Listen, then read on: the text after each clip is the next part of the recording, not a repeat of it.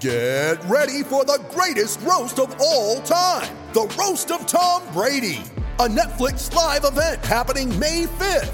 Hosted by Kevin Hart, the seven time world champion gets his cleats held to the fire by famous friends and frenemies on an unforgettable night where everything is fair game. Tune in on May 5th at 5 p.m. Pacific time for the Roast of Tom Brady, live only on Netflix. You ready? Showtime.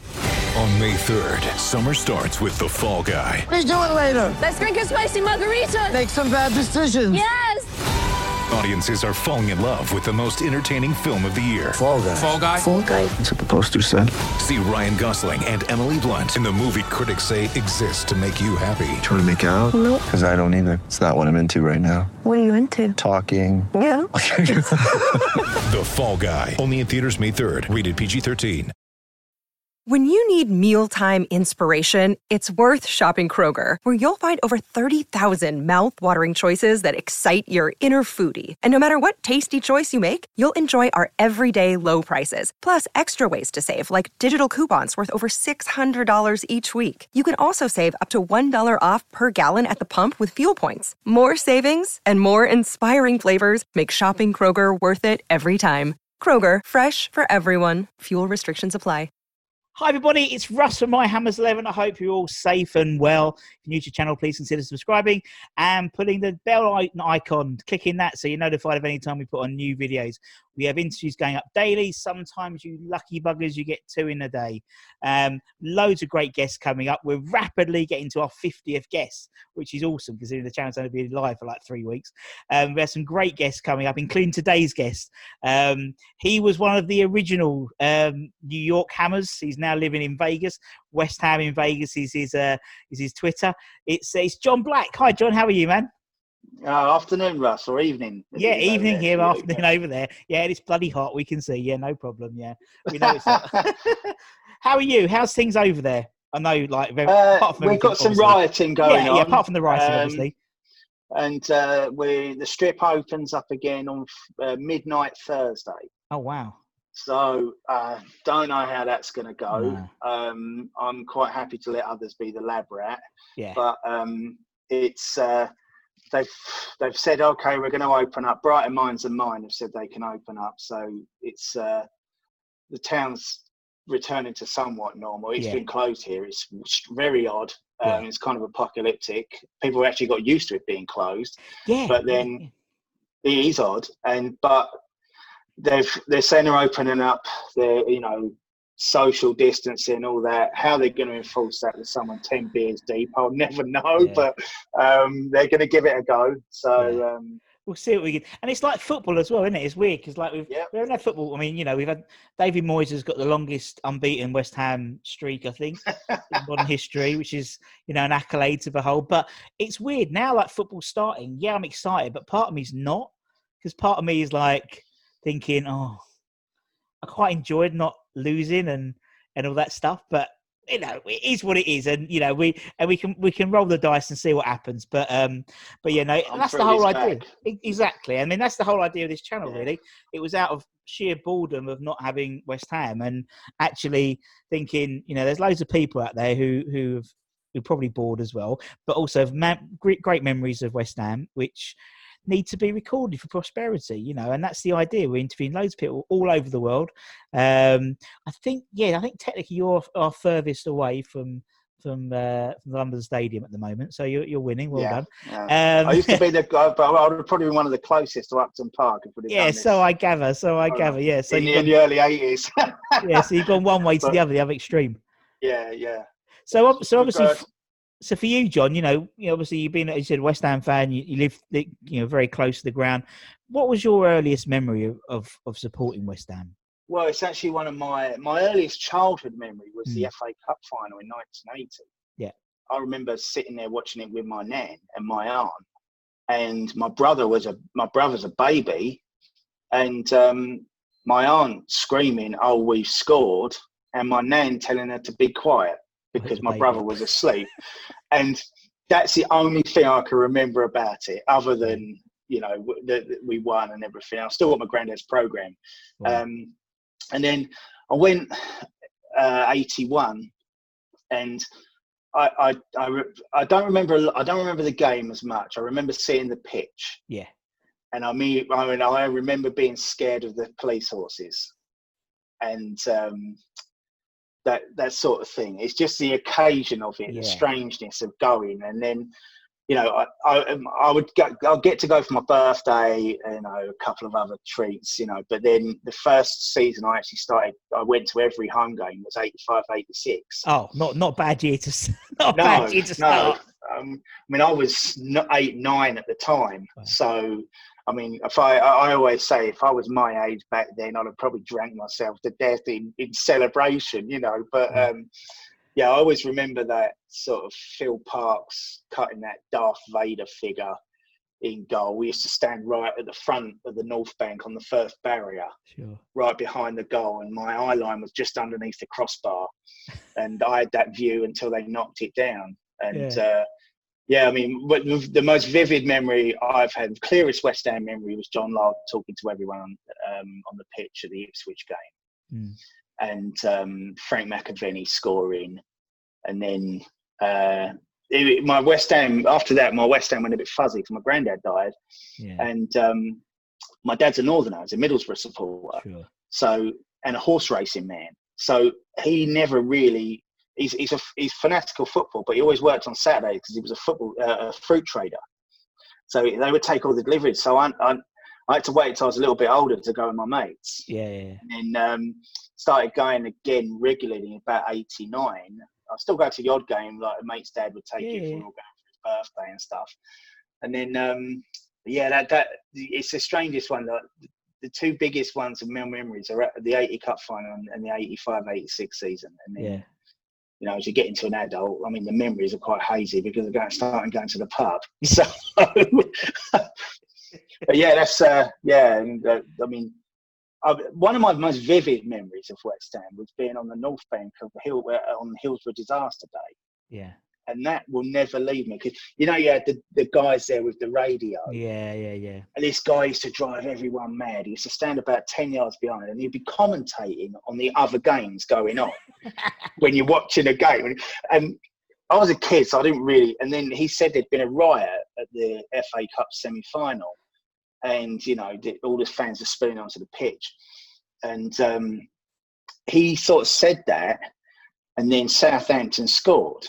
Oh. So everyone's kind of a bit distracted, and Southampton scored. And he was, and when I, I I've, sort of, I've still got the program, I look back, and there's a little known name on the back of the program who actually scored that day. It was Alan Shearer. Oh, I've heard of him. Yeah.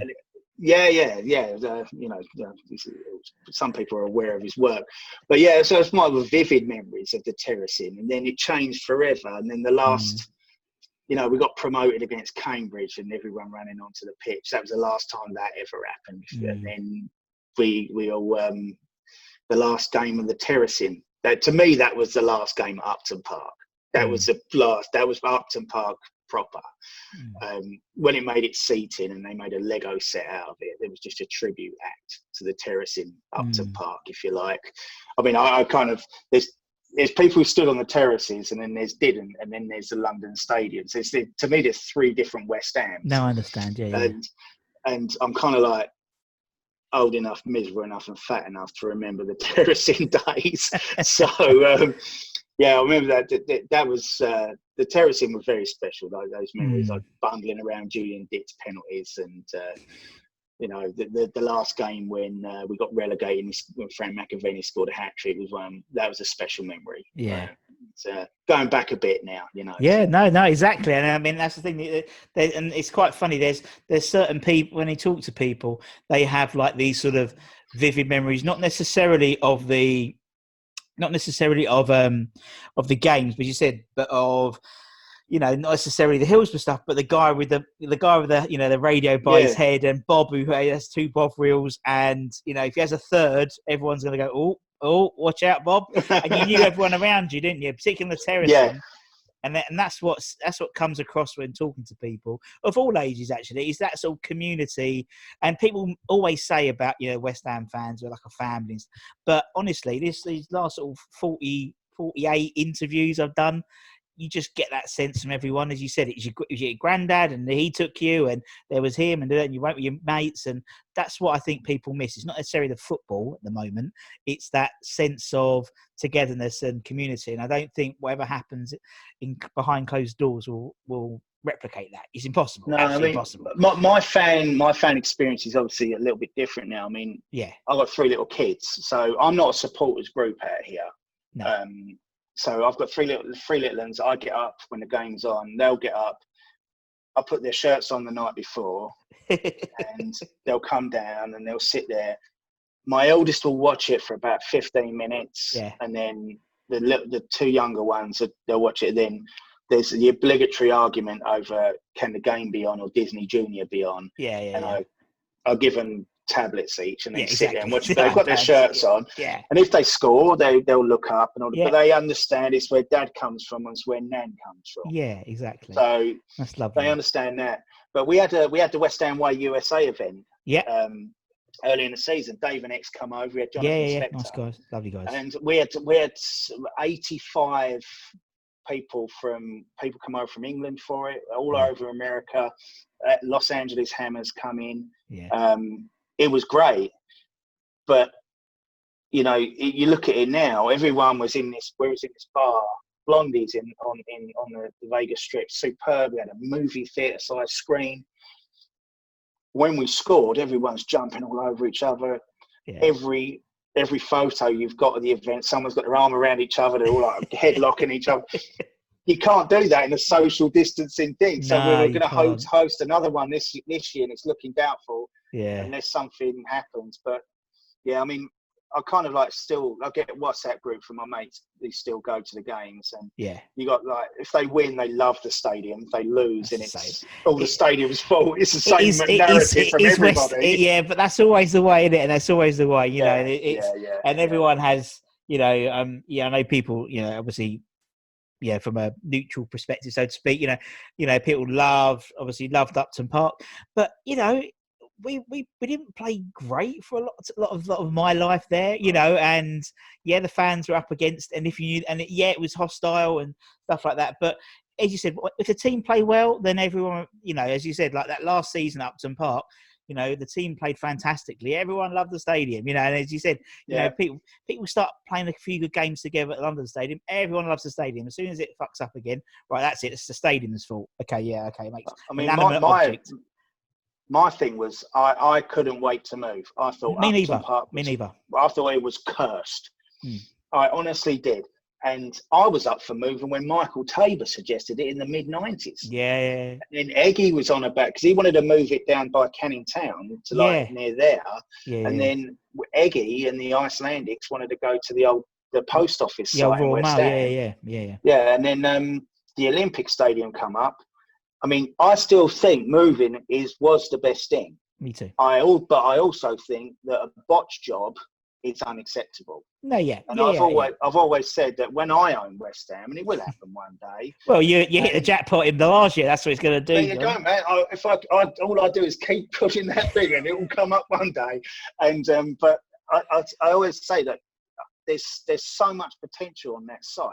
Yeah. For the transport links, you just have to make a few tweaks. I mean, Yeah. tweaks that will probably cost three, four hundred million pounds. But if if you do it, then you could have all the revenue on site. You've got a massive plot of land and Mm. everything else. And I always sort of keep one eye on Trip Smith, the Mm. the small American owner. Yeah.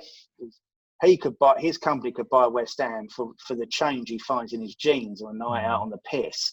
so I, I hope there's something there because they buy the land in Vegas and they rent it back to the casinos. And the land, Wow. they're the smart people because the Yeah. land they own has got water underneath it. Yeah. And then when you're in the hottest place on earth, Yeah, water's yeah, the corner of yeah, the kingdom. yeah. So it's uh, yeah, I, I hope that. But you know, I. I, I, I say moving was the best thing in my opinion. Yeah, no, I, I totally agree. The old place was falling apart, and you know, although Yeah. there was the whole glamour around it, the fact was, you know, the area was was was deprived. You know, it wasn't, you know, and also, you know, that district line, if that was buggered up, you are getting out of that. Oh yeah, it's awful. And it's like you know and, and and but you know as you said things you never know what's going to happen you know you never know what's going to happen with the stadium or anything else so you know i, I think you know we, it, it was it was right and for people who uh, the youngster like your your kids my daughter they're going to know West Ham playing in, the- in the London Stadium, you Yeah, know, not necessarily totally. Park. So it's, it's it is for the newer generation, basically. I mean, my, my best mate's a Millwall season ticket holder. He that they've been there twenty years Yeah. at the new den, Yeah. and he's got two kids. They don't know the old den. They don't know the Cold Blow Lane in. All they know is the new place. The new and yeah. to them, it's Millwall. Yeah, So, I mean, in time, it will become you It know will. West Ham. You know, Yeah. so it will. It will. And and it, and it's the same with like with, with, with you know players and stuff. Like it's the same thing. You know, for you know for for my job, obviously I wasn't around to see see you know Bobby play, or to be honest, wasn't around Yeah. to really see Billy play. You know, so you know. That's the whole idea of the channel is getting sort of recording these memories and people's stories Yeah. of certain players. So they're sort of there for the YouTube generation, you know, when they want to do a bit of yeah, bit of because everyone knows about the legends of you know Bobby and even to earlier, you know, for some people in sort of you know teenagers, people like Julian Dicks and people like that, and you know, so it's nice to do that. So um, that's the whole Yeah, idea around the around the, the channel itself. So so for you, John, for your eleven. Um, you know, as I said, we have we have a few rules. We like to keep it to a four four two if we can. Um, yeah. I've only- done that. good man. Because I, I mean, you know, on lockdown, I get a little bit better at video editing, but like I've got I've got a template all sorted for four four two. So Yeah, yeah, yeah, yeah. as I said, I never knew what a left half was until I started doing this channel. Um, and some of the older fans. I apparently was a left half. oh, were you? Yeah, I was Oh, a left half. My granddad said to me I play left half, which apparently is the left half, left side of centre defence, Oh, which would be Diop or Balbuena, yeah, right? yeah, yeah, yeah. Left the okay, it makes sense. It makes sense. Yeah. Yeah, so learning all these great things. Um, but the, the main rule is you have to be alive to have seen them play. That's the only Yeah, main rule, Totally. really. with I agree. I So, agree. so in terms of your team, John, who would be, you know, who would be between the sticks for you? Uh, it's it, it's longevity for who I saw, and Yep. I'll, I'd have to put Ludo in. Yep. And he, um, from where I stood on the North Bank, this tall, skinny Czechoslovakian Yeah, and I, I always a lot you- to my best 11 i always try and think right okay what did they do on the pitch because I, there's always a rosy memory of like the guys showing up at you know events and in the press talking nice about west ham which is Yeah, yeah, always yeah. great to see Yeah. but um ludo got the club and Mm. i always remember when they- Ludo what's the score Ludo Ludo and his his big long fingers used to come up from from his goalkeeping gloves like this and it, so yeah it's Ludo for me couldn't be anyone else really if it was it would be Parkes maybe Yeah. but we've always we've been fortunate with goalkeepers we've done so- well. We have done well. You know, even Yeah. after after Ludo, you got to think. You know, we had. You know, there's occasionally you might have a. a a slightly off one, so to speak, but you know, in in my Yeah. lifetime, obviously Ludo, and you know, I was a big fan of Shaka, um, Yeah, Rob Green, David Davy James, yeah. You know, Joe Tom Hart. McAlister do you remember him Who's that?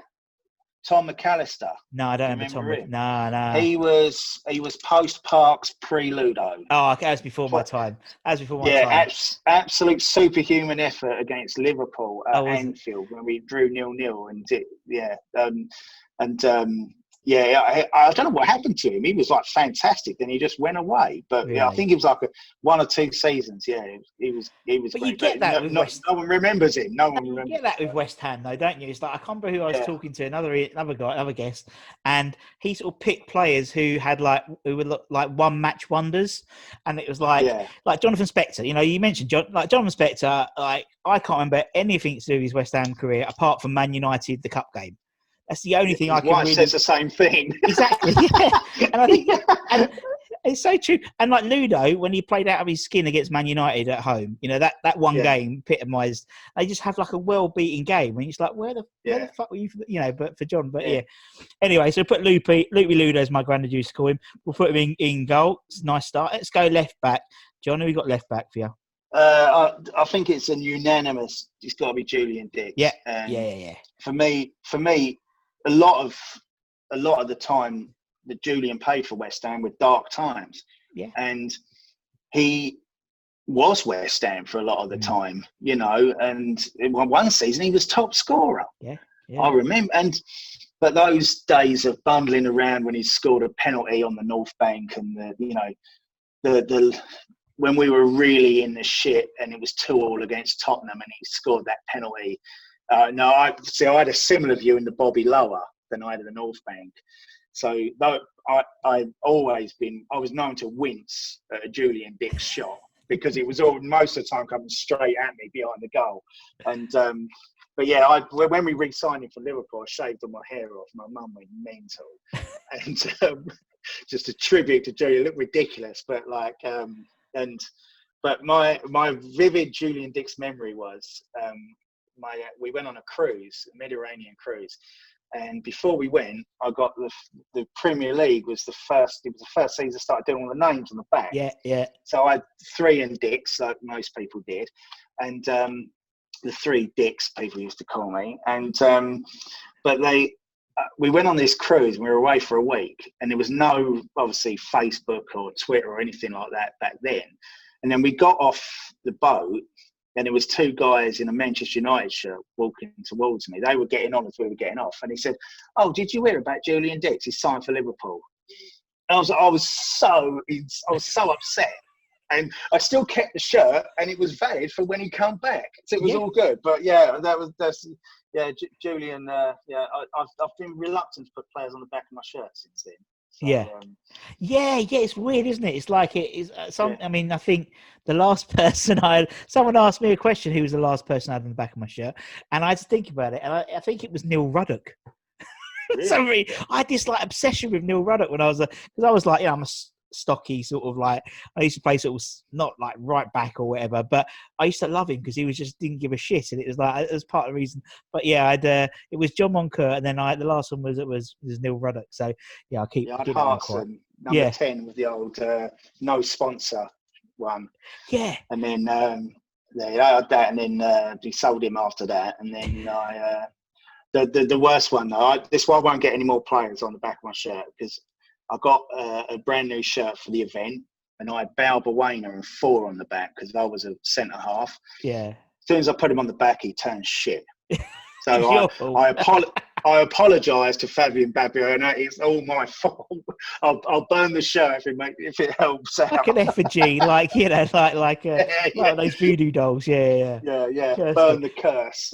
yeah. No, he's uh, no, I know what you mean. Yeah, it was uh, but it's funny, isn't it? When you say like when you said that shirt, like the the Hartson shirt with no sponsor, that the only person I think about in that shirt is John Hartson. It's really weird. There's like certain yeah. people in shirts you think like like uh you know the one that that um it was a recent one. I think it was a couple of seasons ago. But I, all I can think of when, when someone when I put it on is João Mário, although he only played for like a little time for us that Yeah, season. yeah, That, yeah. that it's weird how you have that association with people in their shirts. Um, it's like it's like with the um, I mean I started supporting West Ham. Not um, no didn't support. I started going to West Ham about 92, 93, the season we went up. So you know I was a glory hunter, and um, and sort of the the white and the white and blue sort of Yeah. stripes with Dagenham motors. All I can think of is Ian Bishop.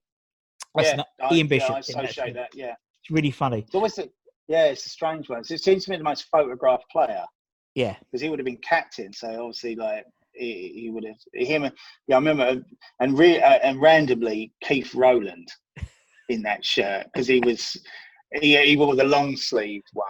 Yeah, I don't know why I always think and Pe- him and Peter Butler, those three. Tho- Yeah. That's who I associate. with Well, I remember. I remember going to like this is how long it was ago when where you'd and how eh, how the games changed. You used to do like um, Junior Hammer's birthday parties at, at the ground, the little room next door to it, where they, I think it was a school. Um, they used to hire it out, and you could uh, have a Junior Hammer's party, and you get like twenty of your mates, and a player would turn up. And it's like it was Peter Butler turned up to my birthday, my brother's birthday party. You're There you thinking, that wouldn't happen nowadays. You know, you, you're, No, you're down no. like Hours of Venture House, and uh, you know Sébastien Haller turns up. It's like that never ha- hasn't happened now, does it? But yeah, It was so funny. And also, like the other shirt I always remember is Julian's shirt when he came back because obviously he ripped the collar, didn't he? And Yeah. everyone had the ripped collar, and like there must have been like your like your mum when you shaved your head. Yeah. A lot of people shaved their head, ripped the collar, and it's like it's a brand new shirt, son. You know, you just ripped the collar. But Forty um, quid. Yeah, yeah. yeah, exactly. Oh yeah, forty quid. You remember when that shirt was forty quid? God dear. Hmm. Nowadays, right? Okay, we'll put uh, we'll put Dixie left back. Who should we have uh, right back then, John, on the other side? Uh, for me, Alvin Martin. Always solid. Loved the club. You know, 80 FA Cup winner, 85, 86 stalwart. Continued the goodwill with the club, and you know, when when David was in goal at Stamford Bridge, it was you know you, you can see what it meant to have his son play for West Ham. So yeah, I was uh, I was go I'll go with Alvin Martin. Yeah, good chap, Mr. West Ham, as you said, and uh, yeah, lovely bloke. Uh, okay, we we'll put Alvin in. We hope to have, hopefully we'll get Alvin on the channel. So we had Tony go the other day, um, so we Oh, get, we'll get yeah, it was it's, just just gone up if you want to watch that today. Uh, Yeah, and, will, yeah. and David Cross, I did a double double player one today. That gives a that gives everyone an idea of when uh, when we've recorded this now. So I've got to get it out Yeah, quite sharpish now. Thanks, John. Uh, right, okay, so uh, we put Mark Alvin in. Who's who's your who's your centre back? Who are you having in defence? Uh, Billy Bonds. yeah, Bonzo. Yeah, um, I mean, I can't say anything about him. There's nothing really been said, but I will always just, I don't know, I, I, I, kind of like, it was someone you wanted to emulate a little bit. And my granddad, my granddad always had a saying that you, used to hear people shouting crap from the terraces about players. And I remember one time my granddad telling me there's a reason why that guy pays to get into Upton Park and the guy on the pitch get pays to go to Upton Park. Mm. And he said, always remember, John Lyall picked that team. So if you think he's crap, you think John Lyall's decision's crap. And I was like, I always thought about that. You know, there's always a decision made to why stuff's happening, even like in my professional life. You think to myself, well, someone's decided to do that. So it's, you know, I bright minds and mine most of the time. But yeah, I mean, I watched the 80 Cup final on the on the anniversary down YouTube Yeah. Just because it was, was my first childhood memory. Don't remember anything about the actual ins and outs of the game, but No. Bonds just never stopped running. And Yeah. it's like I the, the, the commentary I watched was Brian Moore and Brian Clough, not the BBC uh, Yeah, yeah. John Motson and uh, Jimmy Hill. And I've watched both versions, but Brian Clough just kept complimenting Billy Bonds. And you think if you if that that is one of the finest football brains that's ever Mm. been involved with football, it was always so complimentary about Billy Bonds. Say, oh, he doesn't stop running, just keeps going, keeps going, keeps going. And he was in his early thirties at the time, Yeah. and you see him 85th minute bombing along down the back. It's just brilliant to watch. And um, you know, he uh, he sort of when he became manager, it was it was re- seemed to be a reluctant manager. Yeah. Excuse me, and but you know, did the job. And you can say what you want about the color, current like ownership, like Gold, Sullivan, and Brady. I mean, everyone's got an opinion about him. One thing I will say, they made it right with Billy Bonds. Yeah. No, I agree. And you know whether Billy it's been made right, you'd have to ask Billy Bonds. But to me, if Billy Bonds is somehow linked to West Ham, name on the stadium, you know he, he shows up for the odd game. To me, the, the old spirit of West Ham is still there somewhere, Yeah. No, I agree. and the owners deserve credit for that. In my Yeah, opinion. no, I, I agree totally. I agree totally. As you said, um, it was a very emotional day that day, um, and a man who doesn't show no didn't show any emotions really on the pitch as a manager. Like you know, like you know, he wouldn't cry. I've never seen you. know, wouldn't think Billy Bonds could cry. You know, and then he was Yeah, absolutely yeah. in floods of tears, and it was just a, a really emotional day. And obviously. You know, obviously Alvin doing the presenting as well, presenting the stand, and it was just a lovely day, uh, a lovely thing to do. Right, okay. Uh, and who's who's your last? Who's your last one in defence then? Uh, another one from the uh, 1980 Cup final and the 85-86 season, Ray Stewart. Yeah, another outsider, embodied West Ham, loved West Ham. You know, still, you know, you see him pop pops up here and there yeah, he does. on promotional stuff. He'll be my penalty taker as well. he had ice in his veins, that guy. Like, yeah, but he's yeah, great, guy. great defender. And the funny thing is, right backs we've not been that well blessed. No, but, you know, no, no, all no. right with Tonka. Like, Mm. So yeah, so it Ray Stewart for me. Yeah, definitely. As you said, he, he still turns up, and, and you still can't understand a word he says. But um, but yeah, Yeah. he's a lovely guy. Right, okay, that's that's a very solid back five, that's for sure. Right, okay, let's go into midfield then, John. Who's we going to have on the on the left wing? Well, to me, there can't be any other choice. Now, whether he was a left midfielder or not is up for debate. yeah, But on his two two most famous goals that he's been involved with, one he scored, one he set up. He cut in from the left, so I'm putting him on the left. The obviously the 85 set up for he crossed over for Trevor Brooking, and then he got crossed back in. He did the jinking run and Yeah. away to Stamford Bridge, 85, 86. It's got to Yeah. be Alan Devonshire, yeah, the one true genius of football. yeah, very much so.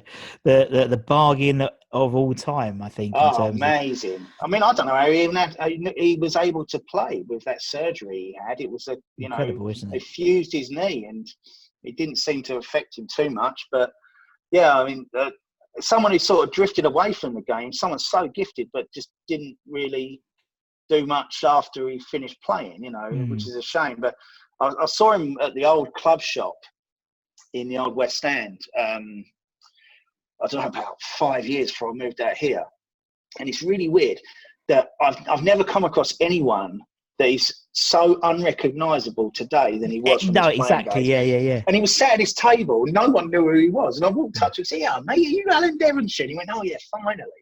So I was like, sat chatting to him for a little bit because no one else was Nah.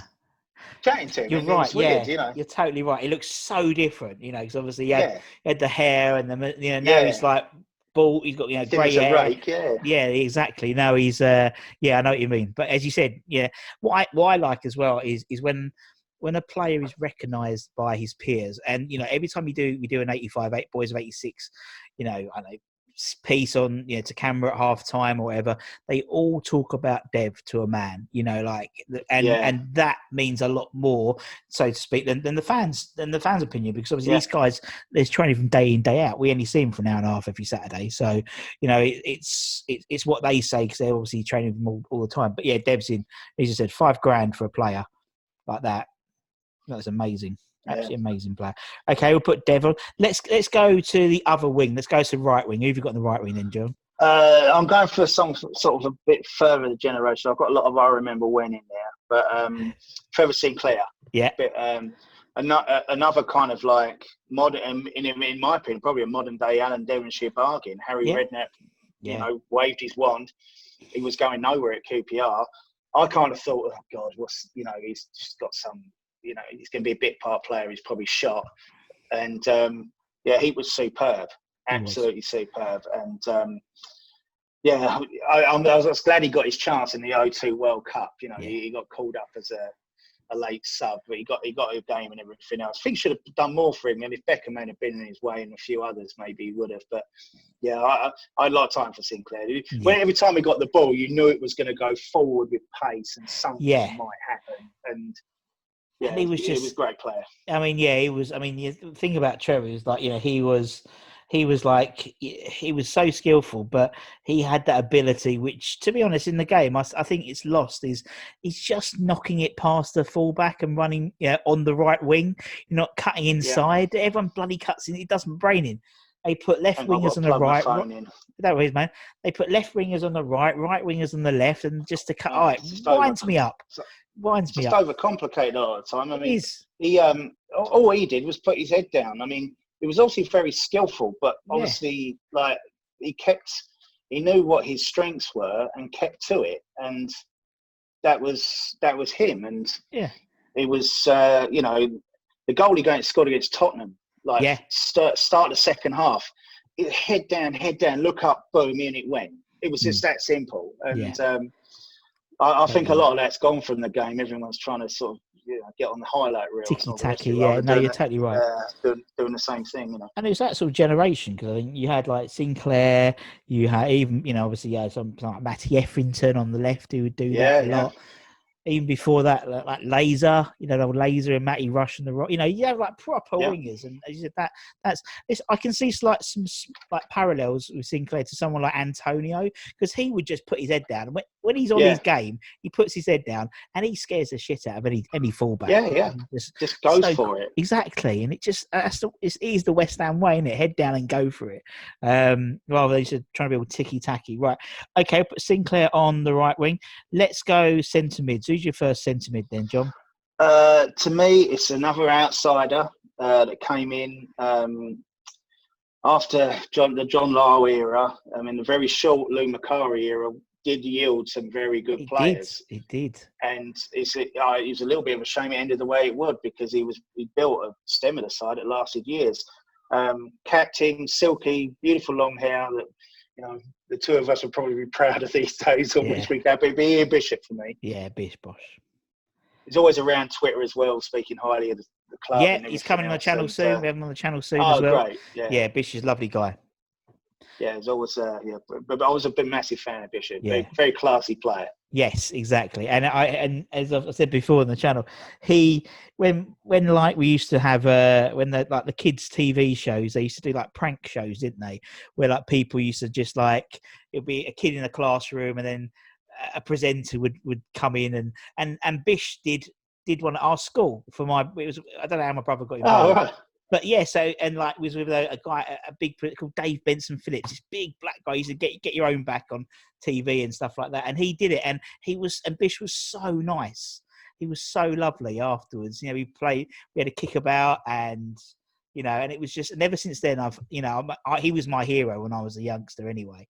Uh, Yeah. and even more so because they, they never say meet your heroes, do they? But he was just lovely, and yeah, as you said, he's still has any time for anyone. You know, you know when anything to do with West Ham or about Bish, you know, he always retweets it or likes it, and it's things like that make a big impact on people. You know, particularly Yeah. now when there's not much interaction going, it means a lot to people being liked. Well, the retweet or follow back or comment on it's like a modern day autograph now. exactly, it is. so, It is. Yeah, it yeah, is. yeah.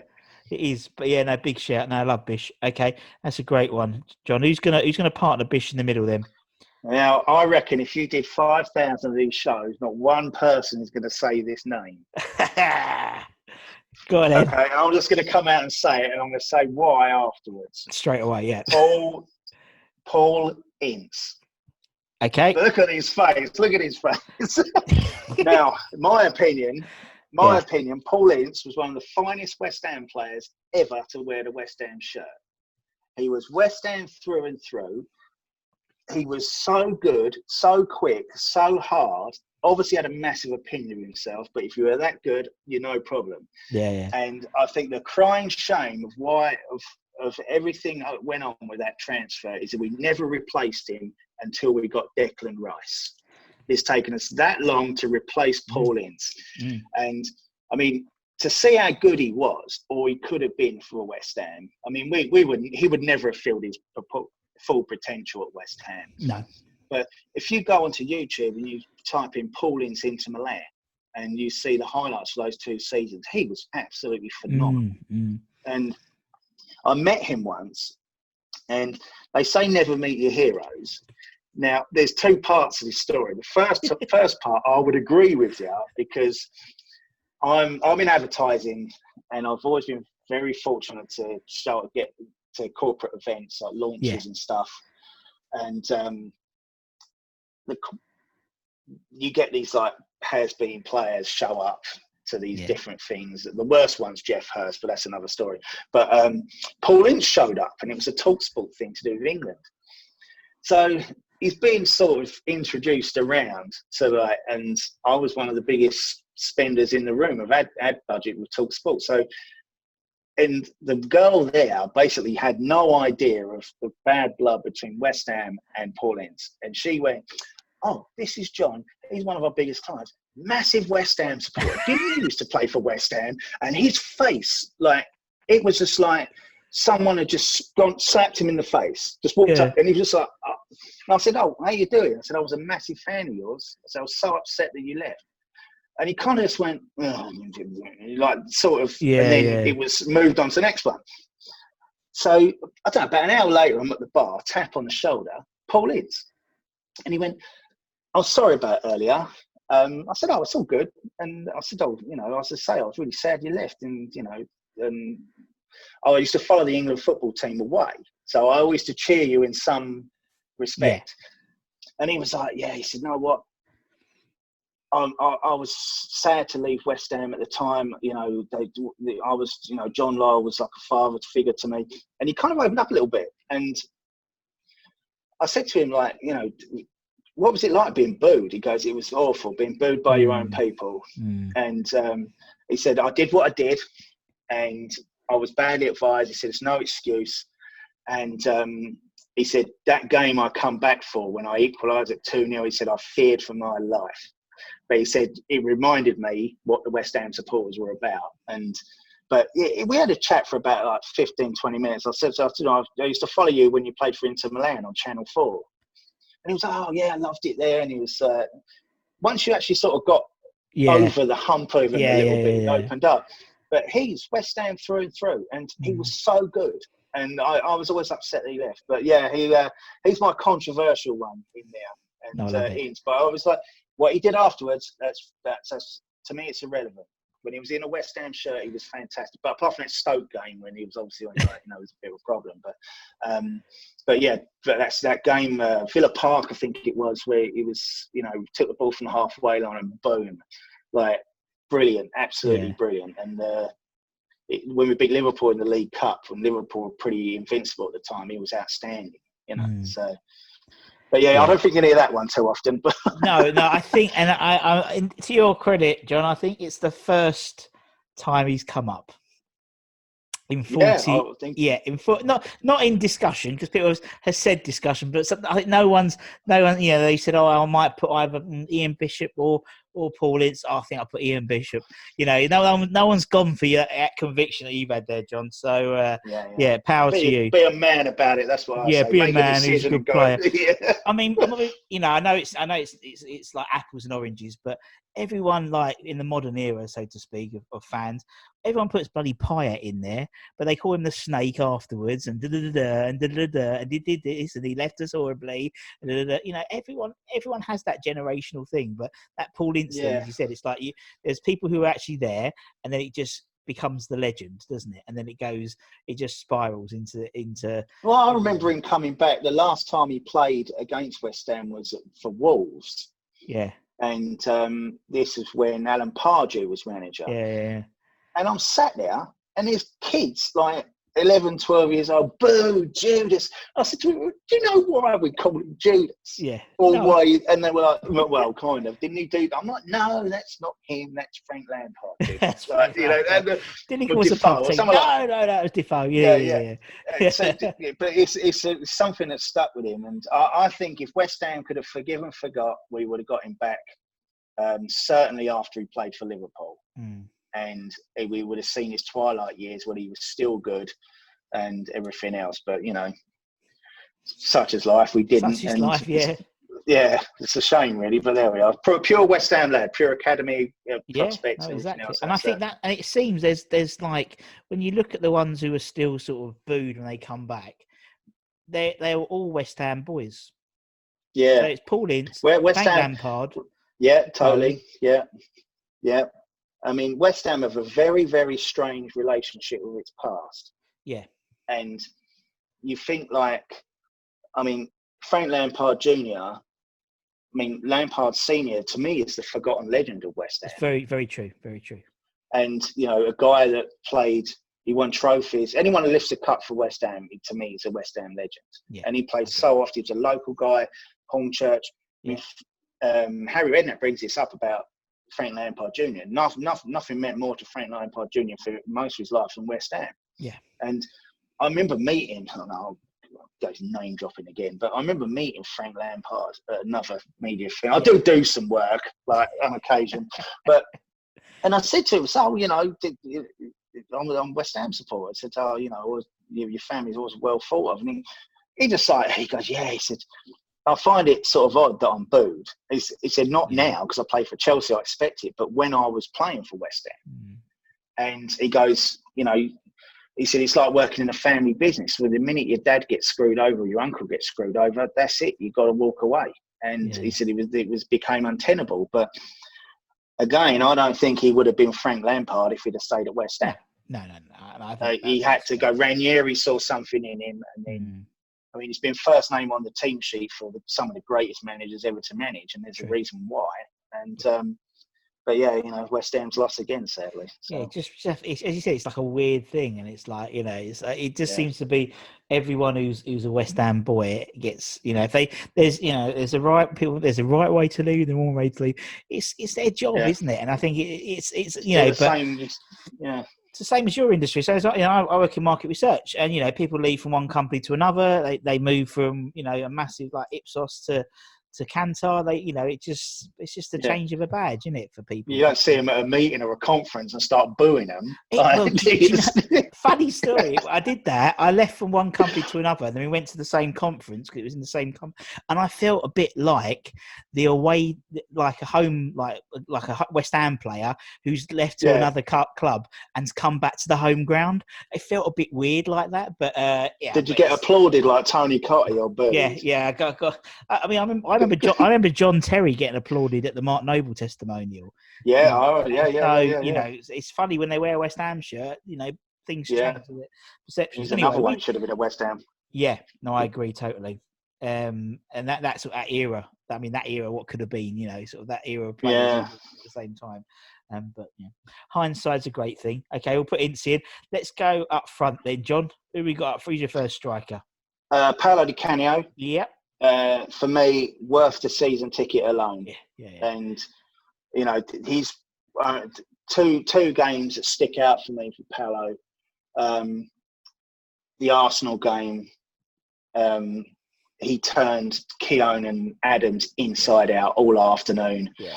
Give, went past Vieira like he wasn't there enough times, like three fantastic players. And from memory, that was the first time the opera song was sung at Upton Park Possibly, yeah. yeah. and that goal where he skinned the two of them and then put it in there, I've watched that a thousand times. Yeah, I was, I, I could see myself behind the goal. Yeah, And um, my ex, were, her brother were Arsenal season ticket holders at the time, and I, we had a very strange relationship. And um, when we beat Arsenal, which wasn't very often during our relationship, it was always like her brother used to take it pretty well. She wouldn't speak to me for a week, but um, but yeah, to me, to me, he he, was another one where Harry wa- waved his magic wand. You know, people thought he was shot after that business with the referee at Sheffield Wednesday, but he come and he got West Ham and still is one of us to the day. And you know, Yeah. so but yeah, he, every time he got the ball, you, you knew something was going to happen. you know, excited, so- you? Yeah, he was an entertainer, wasn't he? He, he was box office, Yeah. wasn't he? He- and, Right. and you know, it, it, and doesn't matter. You know, West Ham fans, you know, they love to be entertained, don't they? They love that enigma player. They love like a Paolo or where anything can happen, or uh, or Joe in his heyday, or Payet. You know, they those Mm. sort of enigma players. We don't Yeah. play. We're not excited. You know, fans don't get it. I think that was part of the reason with when we had sort of the Allardyce era. There wasn't that sort of Vastay mate, sometimes, you know, but there wasn't that sort of spearheady, crazy player who could Well, just we- turn a game. You know, it was quite sensible. You know, set, you know, like pra- pragmatic. Well, we had that in Ravel Morrison, but you just didn't know whether it was going to be like the last game of the Yeah. play. And again, that's another shame that is, you know. Yeah. But I mean, the, the away game when uh, in the cup when Paolo Di Canio scored against the you know the old Barthez. Yeah, yeah, yeah. I remember getting a coach outside Upton Park at four thirty in the morning. I mean, well, firstly queuing up for the tickets at midnight underneath the old chicken run. Yeah, yeah. That is to sort the men from the boys. and I, I remember getting everyone's vouchers and standing there because I live closest to the ground. Yeah. And there'd be like this subculture of people you'd see there week in, week out, just sitting there with like four pack of beer and just waiting for the ticket. How- How that system ever worked, I'll never know. I, I Like, know, I know what you thing. mean. Yeah. People sat in East London for the night camping out for tickets. But but even that night, there was an optimism that somehow we would win. And even on the coach, when the club laid on those coaches, like four, half four, five in the morning, it left, and we was on the way up there, and there was this blind optimism. And then in the ground, there was so many of us, and when the goal went in, I don't think I, I, I vividly remember the referee, the ball going in, and Paolo Di Canio sort of peeling away to the fans, but no one really celebrating until the referee went goal. Because I, I was I was expecting the other flag go yeah, up, flag up. Yeah, yeah, yeah. But then it was the most tense 20 minutes. I think I don't know how long it was until, the final whistle. It was the most tense. And we just backs to the wall. Hannu Tihinen played out of his skin. He was brilliant. Like, he was good when he. He Yeah. was good. Yeah, I was to say we never signed him permanently, but Nah. then then Joe Cole, I remember him sprinting off the pitch when he got substituted. Harry Redknapp was like, stop, stop. And then Ferguson having a go at Harry Redknapp. And I've still got the newspaper cuttings from that game afterwards. They had oh, Victoria Beckham on the front page like this. Like, and uh, funny he was. But yeah, it has to be Paolo for me. Yeah, it's brilliant. Who and who were Paolo um, partner up front for you then? John? My all time hero, and I, I can't imagine anyone that I associate with West Ham. This is the first person that comes to mind, Frank McAvenny. yeah, yeah, like just you know just a kind of fan on the field if he was born in Romford he would be a West Ham supporter you know Yeah. and he he had it all he had this sort of strange sort of feeling that I've, I've got my chance I'm going to take it and he took it not only on the field off the field and he was just one of us really and in a strange area of non-televised football it took a Yeah. while for him to get any recognition and when he left for Celtic you understood why because he was going back to his boyhood club he wasn't leaving for Liverpool or anyone like that no, and um, he uh, you know he just became one of us and still is you know Yeah. so and uh, but that the game where his final game uh, against Forest where he scored a hat trick. Yeah, That's yeah. one of my favourite. We were relegated at the time. It was a pointless game, but he scored a hat trick, and I, I'll never forget the last goal in front of the North Bank. Just stood there in front of us like that. We knew he was leaving. He knew that Yeah. was that, and it was it was fitting way to say bye to bye to him. And um, yeah, I'm glad I'm glad he's still around the club from time to time, Yeah. you know, and and everything else. But yeah, it's Frank McAvenny for me. yeah, exactly. And it, and it's it's lovely because like that that era, like you know the boys of '86, they're all still mates and Yeah, they yeah. still knock about together, and it's lovely. And again, you know, it's like it's something which doesn't happen in the modern game. You know, I know that No, you know, it's, I just think, you know, if you get, I don't know, three years out of a player, you've done well. You know, like you don't get that sense of people staying for like prolonged amounts of time. Very rarely, you know, the you know, we said it before a bit on the channel, like the the, the concept of a testimonial is a very rare thing nowadays. You know, you don't get players like Mark Noble or or Vincent Kompany for Man City. He had one, and Yeah. Jamie Carragher. I mean, when we interviewed Tony Gale, he said that when he was at West Ham, it was 10 or 11, something like that. I can't remember exactly. Testimonial years, one after each other at the club. Because he had obviously his test, we talked about his testimonial, and, and like Geoff Pike had one, and, da, da, da, and you know, it's like you don't get that anymore. And and and there's that sense of togetherness with that boys of 86 team. Are they still sort of.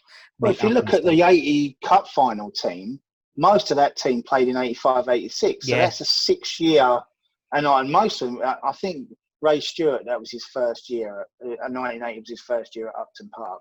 Mm. And But that team stayed together pretty much for six years. Yeah. You only threw in really Cottee, McAvenny, and Tony Gale Yeah. um, and that was pretty much it. Everyone else was there before, and uh, Mark Ward, and um, but yeah, I mean, you, you sort of like look at back in the day, you the contract negotiations weren't like they were now, No. and uh, the, I mean, the last testimonial I went to was Julian Dicks, Mm. and you kind of knew that the players were getting more and more and more money. And Mm. you know, but back back, you know, say when Tony Gale had his testimonial, it was like a payday. You know, it was it, was- it was something that's going to see them all right for a few years. Yeah. And if they were a good servant, you didn't mind them having the money. Now it's not so much. You know, does does a multi-millionaire need my twenty-five quid? You know, No. but I, I think Collins should have got something. Yeah. Yeah. He's nine, weren't he? He's nine years on off. But Yeah. um, And, um, Yeah. I mean, after you know, we was thinking about the other day. It's probably after Mark. It's Cresswell. Maybe is the longest serving player after that. yeah, I'd say he is, possibly. yeah. So yeah, but it's it's There's not many things- left from Upton Park, really. I mean, Antonio, Cresswell, Antonio, Yeah. Noble. Um, I mean, I, I, st- I I think that that sort of like when those Upton Park guys go, I think that might help us move on a little bit. I don't know. But, um, yeah, it's a, it's a strange one, but Yeah, but that's my eleven. That's the If I was going to do manager, if I was doing manager, it'd be John Lyall. But my John captain is Billy Bonds, and my penalty taker is Ray Stewart. That's great. John, it's been brilliant chatting to you, man. I loved it. It's been Thank really, you. really fun. Um, really appreciate the time you're taking, especially because it's it's during your sort of uh, about just after lunch. You're in in Vegas at the moment. Yeah, I'm, I'm waiting for my wife and kids to drive back from Utah. I've got quiet right now, so Oh, I'll do another couple of yeah. I've got another couple of hours of work to, to do, get something finished off, and then uh, Oh, at least at least it's been a welcome distraction, obviously. yes, mate, yes, mate. And yeah, obviously- well, yeah, I'm going. Go on. Yeah, go you go, you go, mate. You carry on. I really enjoyed the channel. I've, uh, you know, Oh, great. I've Thank you very much. and everything else, and uh, yeah, it's really good format. Oh, good. Thank you. It's Thank in, you. in, in one is nothing, nothing to look forward to. It's nice to look back, you know. Yeah, exactly. I totally agree. Thank you very much. The whole idea, and obviously, thank you to everyone for watching. Uh, you know, what's do view, share, like. You know, watch them all. Uh, subscribe. Until the next one, it's uh, goodbye for me and John. See you later, everyone. Take care. Sports Social Podcast Network. Hello, it is Ryan, and we could all use an extra bright spot in our day, couldn't we? Just to make up for things like sitting in traffic, doing the dishes, counting your steps, you know, all the mundane stuff. That is why I'm such a big fan of Chumba Casino. Chumba Casino has all your favorite social casino style games that you can play for free anytime, anywhere with daily bonuses. That should brighten your day a little. Actually, a lot. So sign up now at chumbacasino.com. That's chumbacasino.com. No purchase necessary. VGW. Void were prohibited by law. See terms and conditions. 18 plus.